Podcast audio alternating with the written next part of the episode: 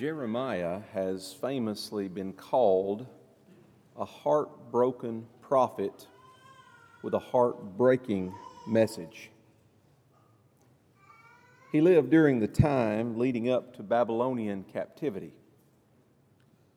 And during his more than forty years of ministry, he warned the people of Judah about the impending doom. As you might imagine, his message was not one that people would consider pleasant. In fact, he was often rebuked and despised because of it. I want you to open your Bibles with me to Jeremiah chapter two for just a moment, just to show you a typical section from the book that you will be reading this month. In verse one of the passage, the Bible says, "Moreover, the word of the Lord came to me, saying, Go and cry in the hearing of Jerusalem, saying, Thus says the Lord, I remember you, the kindness of your youth, the love of your betrothal, when you went after me in the wilderness, in a land not sown.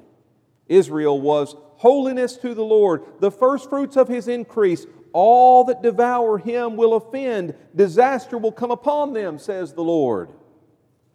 Hear the word of the Lord, O house of Jacob, and all the families of the house of Israel. Thus says the Lord, What injustice have your fathers found in me, that they have gone far from me, have followed idols, and have become idolaters? Neither did they say, Where is the Lord who brought us up out of the land of Egypt, who led us through the wilderness, through a land of deserts and pits, through a land of drought and the shadow of death, through a land that no one crossed and where no one dwelt? I brought you into a bountiful country to eat its fruit and its goodness. But when you entered, you defiled my land and made my heritage an abomination. The priests did not say, Where is the Lord? And those who handle the law did not know me. The rulers also transgressed against me. The prophets prophesied by Baal and walked after things that do not profit." This is a small cross-section of the kind of preaching that you consistently find in Jeremiah's book, where individuals are shown very clearly that their behavior has turned from what was once the faithful behavior of God's people to behavior that is characterized by rejection of God and His will, by turning their backs upon God. You'll find over and over again throughout the course of this book that as Jeremiah points to God's plan for individuals, that folks will rise up and reject what He has to say. They'll challenge Him. They'll act as if what He is speaking could not possibly be true, because the people, the men and women of Judah, possessed the temple of the Lord and the law of God. How could God ever turn His back on His people? And all the while, Jeremiah faithfully proclaimed God's will. And he asked things like this: Is there no balm in Gilead? Is there no physician there? Why then is there no recovery for the health of the daughter of my people? And what you will learn as you read Jeremiah is that when individuals turn their backs on God, there is no relief. Our task as we read this book is to see the urgency of following the Lord. And of all of the things that could be done, to dedicate oneself to following God wherever He leads is the most important. We begin this study this morning by looking at the call of the prophet Jeremiah. But one of the themes that you're going to notice as we go through the first chapter of the book is that there is an aspect of inadequacy that Jeremiah feels in his own life. An individual who does not feel qualified, an individual who does not feel prepared to do what God is asking him to do. And we understand that sort of feeling. There have been times in our own lives in which we have felt inadequate. There have been times in our own lives in which we feel as if we are unprepared to do what we know needs to be done. Perhaps it's with regard to teaching a loved one or a friend the gospel. Someone that you care very deeply about, and yet you do not know where to start or what to say. There is a feeling of inadequacy. Perhaps it's because you don't feel strong enough to withstand the temptations that surround you. That you don't feel as if you're setting the right kind of example for your peers, for the people with whom you work, for your neighbors and your family members. Perhaps you wonder whether you can be the kind of Christian mother or wife, the kind of Christian father or husband that God is calling you to be. And you feel a sense of inadequacy. You don't feel as if you are prepared, that you're not able to do what Scripture says, describes that you must. I don't know whether those particular concerns dominate your thoughts this morning, but I do know this. I know that God does indeed have a plan that He expects us to follow, and I know occasionally there are times in our lives in which we don't feel as if we measure up to that plan, as if we don't feel as if we are prepared enough, adequate enough. And if you have feelings like that, what I would like for you to realize today is that you are not alone. Our passage reveals to us that the prophet Jeremiah, when called by God, felt a sense of inadequacy. He did not feel as if he was the one that God should have chosen. He did not feel as if he was prepared. He felt inadequate. But what we're also going to learn is that God had a plan. God intended to use Jeremiah to accomplish His will, and God continues to intend to use His people today to accomplish His will. And so our task is to learn from Jeremiah in this passage and to learn from the will of God and seek to follow His plan. I want you to open your Bibles to Jeremiah chapter one. The first thing that we will notice as we look at this chapter is the need to trust God even when we feel like we are unprepared. And there will be moments in our lives in which we will not feel as if we are ready for the challenge that is at hand. Jeremiah certainly understood that. The book begins, though, by introducing him. In verse one of the text, the Bible says, "The words of Jeremiah, the son of Hilkiah, of the priests who were in Anathoth in the land of Benjamin, to whom the word of the Lord came in the days of Josiah the son of Amon, king of Judah, in the thirteenth year of his reign. It also came in the days of Jehoiakim, the son of Josiah, king of Judah, until the end of the eleventh year of Zedekiah, the son of Josiah, king of Judah, until the carrying away of Jerusalem captive in the fifth month." Jeremiah's prophetic ministry spanned all the way from the good times under King Josiah to the terribly difficult times under his sons.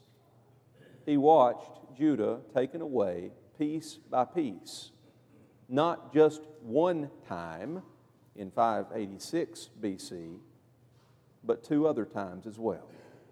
In six oh six, when Daniel was taken captive, and in five ninety-seven, when Ezekiel was taken away.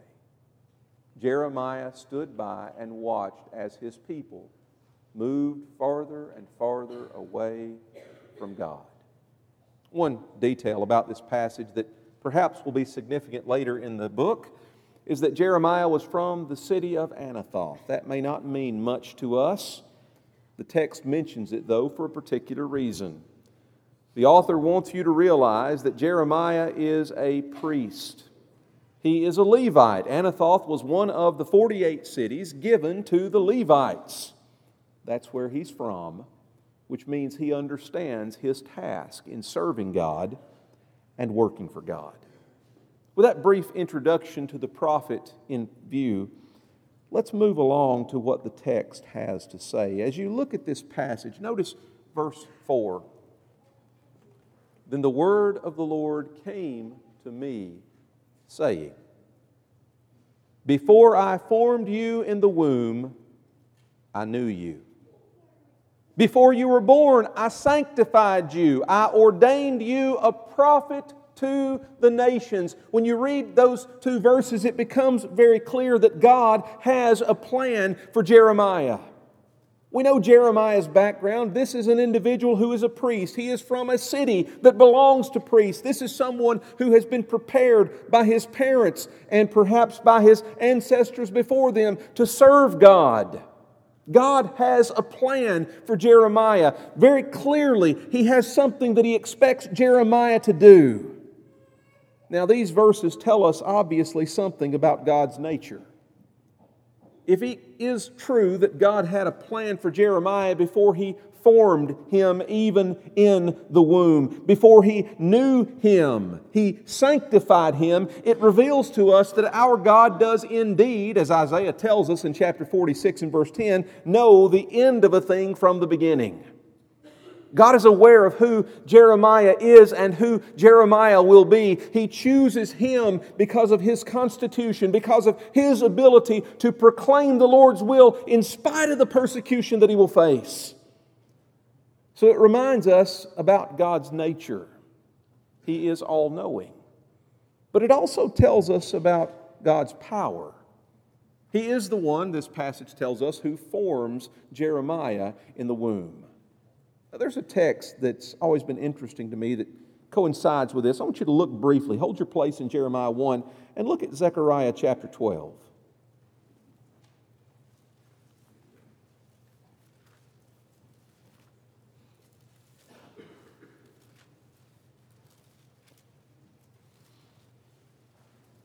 Zechariah chapter twelve, and notice what verse one says. It's a description of the power of God. The text says, the burden of the word of the Lord against Israel. Thus says the Lord, who stretches out the heavens, who lays the foundation of the earth, and forms the spirit of man within it. It's interesting to me that when we talk about the power of God, we often talk about things like creating the world in which we find ourselves. Or even beyond that, stretching out the heavens, the creation of this vast universe in which we dwell. But the passage in Zechariah reminds us that God is powerful not because He creates the earth, not because He stretches out the heavens, but because He forms the spirit of man within Him. God is the ultimate creator. He creates the soul that exists within each living being.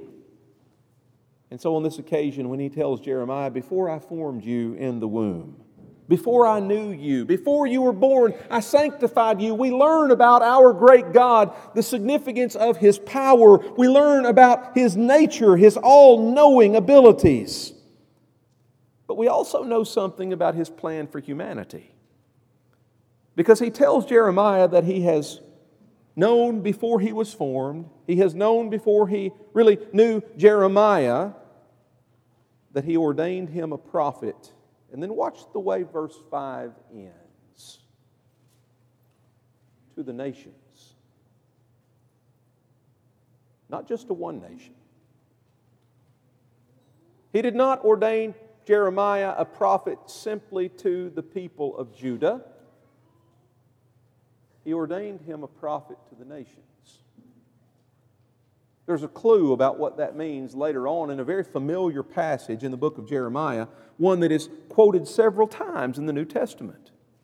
In Jeremiah chapter thirty, one, the Bible says in that text in verse thirty-one, "Behold, the days are coming, says the Lord, when I will make a new covenant with the house of Israel and with the house of Judah, not according to the covenant that I made with their fathers in that day that I took them by the hand to lead them out of the land of Egypt, my covenant which they broke, though I was a husband to them, says the Lord. But this is the covenant that I will make with the house of Israel. After those days, says the Lord, I will put my law in their minds, and I will write it on their hearts, and I will be their God, and they shall be my people. No more shall every man teach his neighbor, and every man his brother, saying, Know the Lord, for they all shall know me, from the least of them to the greatest. For I will forgive their iniquity, and their sins I will remember no more." God has a plan for Jeremiah. The God who knows all things, the God who is powerful enough to create this world in which we dwell, the God who is able to form the spirit of man within him, has a plan for Jeremiah to be a prophet, not just to one people, but to all people, to talk about a covenant that is coming that will replace the one that the Jews live under, one that will be open for all. But that's a lot of pressure. And Jeremiah does not think himself adequate for the task. And so in our passage in verse six, he responds. And he says, "Ah, Lord God, behold, I cannot speak, for I am a youth." When there's someone that you care deeply about and you know that they need to hear the gospel, and yet you refuse to bring up the subject, because what if you just don't know enough? You understand the feeling of inadequacy that Jeremiah has. When there's an instance in your life in which you know you need to take a stand so that those you go to school with will see what a Christian should do in this particular situation, but you don't feel strong enough. You know a bit about the inadequacy that Jeremiah felt. When you look around at the lives of others and you see individuals who at least at first glance look as if they are able to easily care for their children, they paint a picture of blissful love in their marriage, everything seems to be going just exactly right, and you feel inadequate, because that's not what your life looks like behind closed doors. You understand a little bit about how Jeremiah feels on this occasion. His excuse, "I cannot speak, for I am but a youth," reminds me somewhat of the excuse that Moses gives to God in Exodus the third chapter and Exodus the fourth chapter. God was telling Moses, "I have prepared you to go and lead my people from Egyptian bondage." And Moses says, "God, I am not the one to use. I don't have the ability that you think that I have. I'm slow of speech. I, I can't do the job that you're asking me to do." Jeremiah on this occasion is doing nothing less than Moses did. He's saying, "God, yes, I'm so thankful for your plan for the nations, but I'm not the one to carry it out. That's a burden that's too great for me to bear. It's something that I cannot do." And we follow his example and we make excuses about our own inadequacy and we say, "I just don't know enough to teach my friend," or "I just don't think I'm strong enough to set the right example," or "I just don't think that I can be what God is calling me to be." But what happens in this passage that's very, very important is that God assures Jeremiah that he can accomplish the task, which, by the way, he has done for us as well. And God prepares him to do so. Look as the passage continues, verse seven. The text says, "But the Lord said to me, do not say, I am a youth. For you shall go to all to whom I send you, and whatever I command you, you shall speak. Do not be afraid of their faces, for I am with you to deliver you, says the Lord." Then the Lord put forth His hand and touched my mouth. And the Lord said to me, "Behold, I have put my words in your mouth. See, I have this day set you over the nations and over the kingdoms." What has God done? He has assured Jeremiah that the task that he knows Jeremiah is capable of doing through his infinite wisdom, the task that he has equipped Jeremiah to do through his wonderful power, is a task that Jeremiah can indeed accomplish.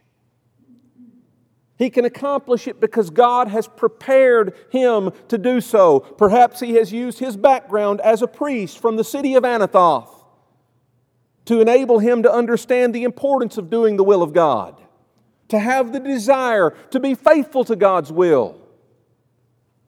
And so he encourages him and tells him, I have touched you and put my words in your mouth.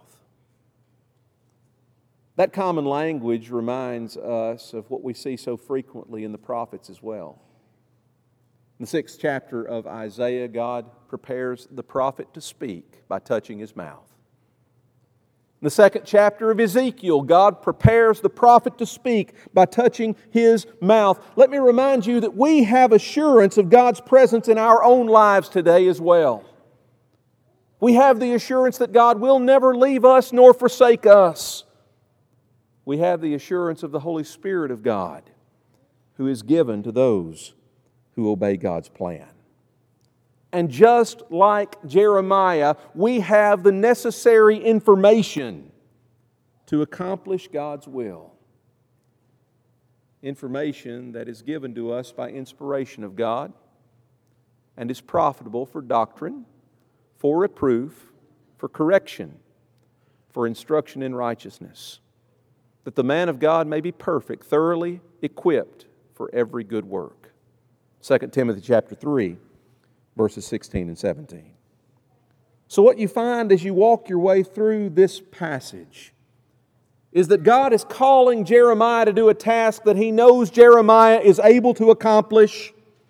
And although Jeremiah is attempting to excuse himself from God's plan, God is going to assure him that this is what it is His will for Jeremiah to do.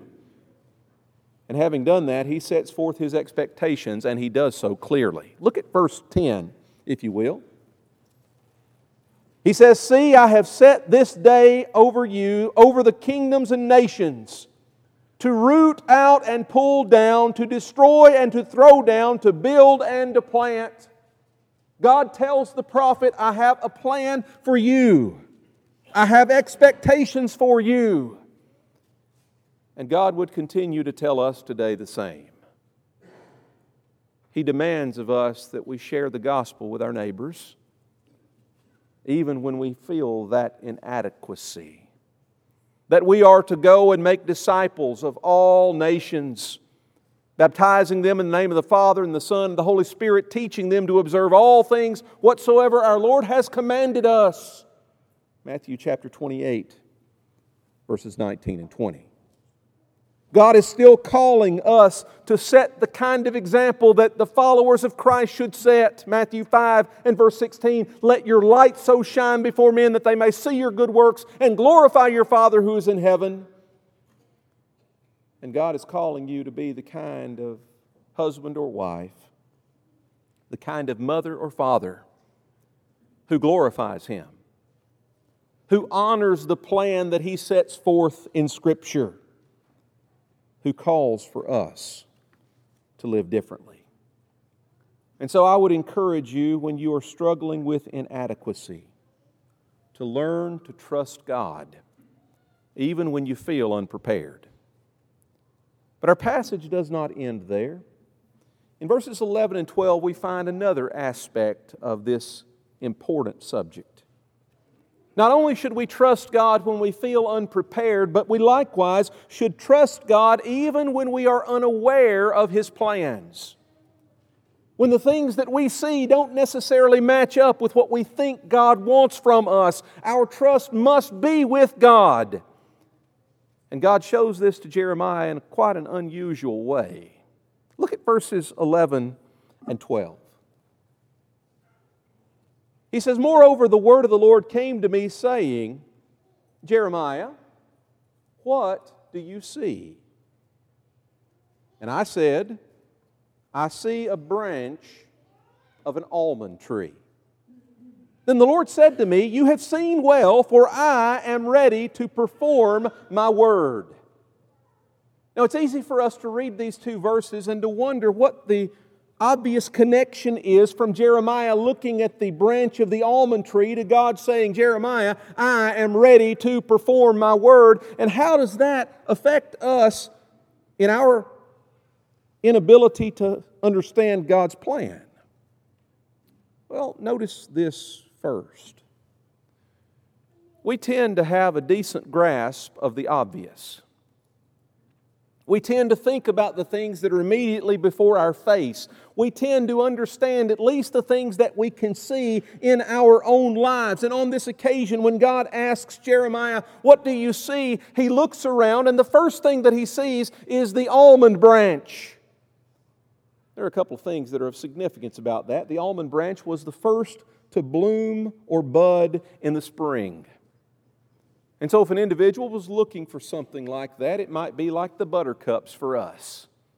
How do you know that spring is coming? Because you can see the buttercups on the sides of the road. How did he know that something was there? He saw the buds on the almond trees. More particularly, however, there is an original word that's used for almond tree called shaked. That doesn't necessarily jump out to us in the English translation, but it does fit nicely with what God responds.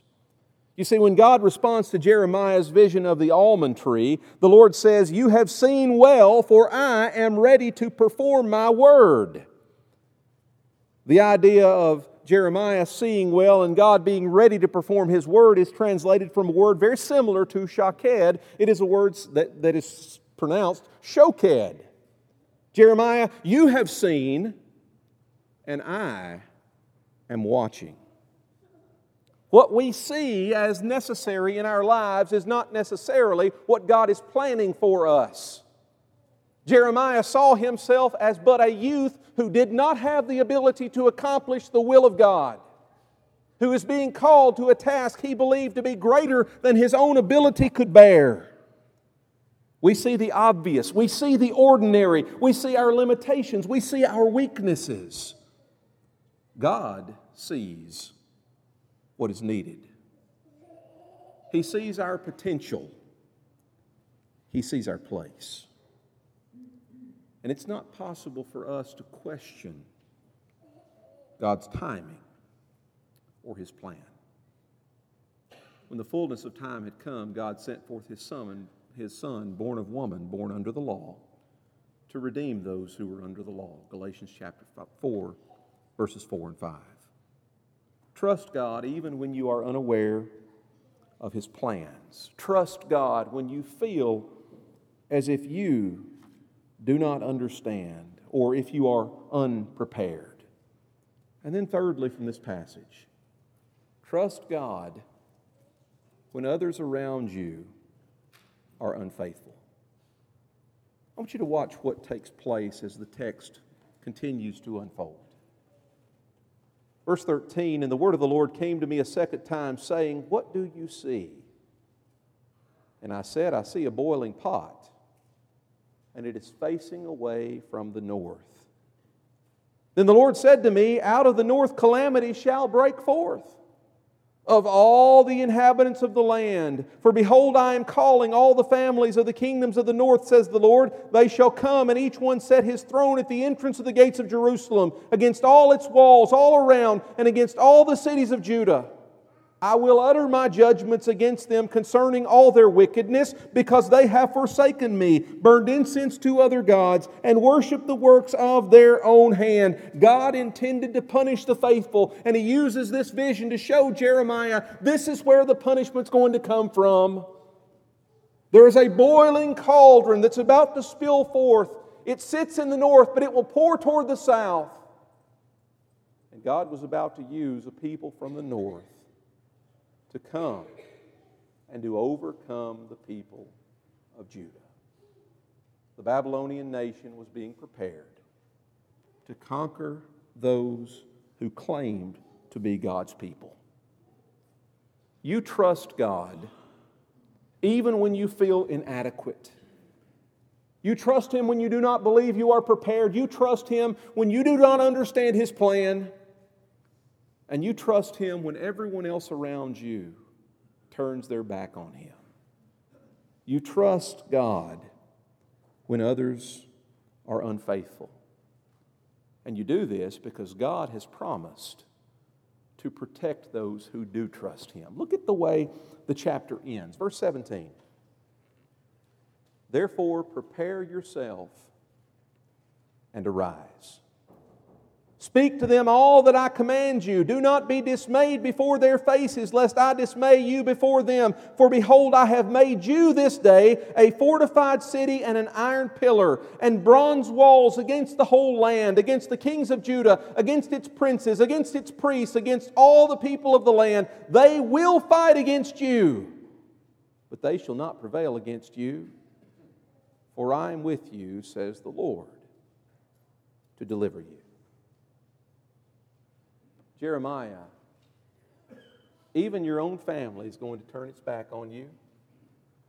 The priests are going to reject you. But I'm with you.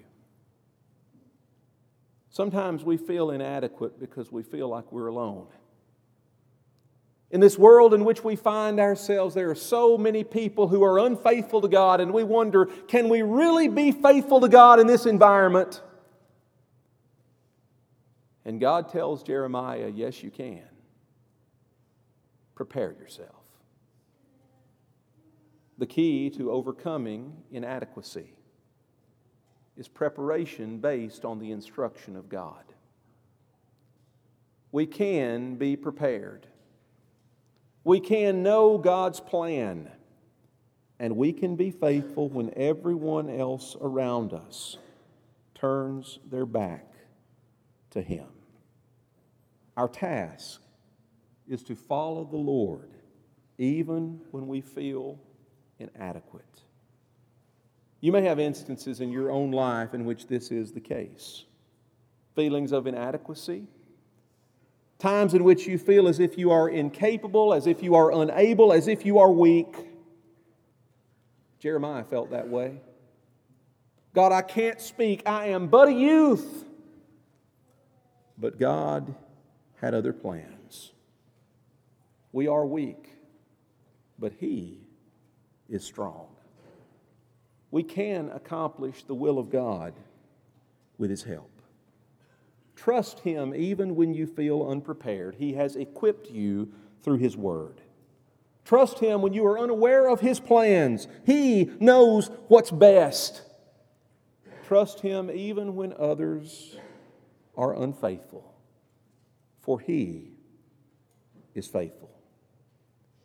In a world where so many people have turned their back upon God, let us follow Him with all of our ability.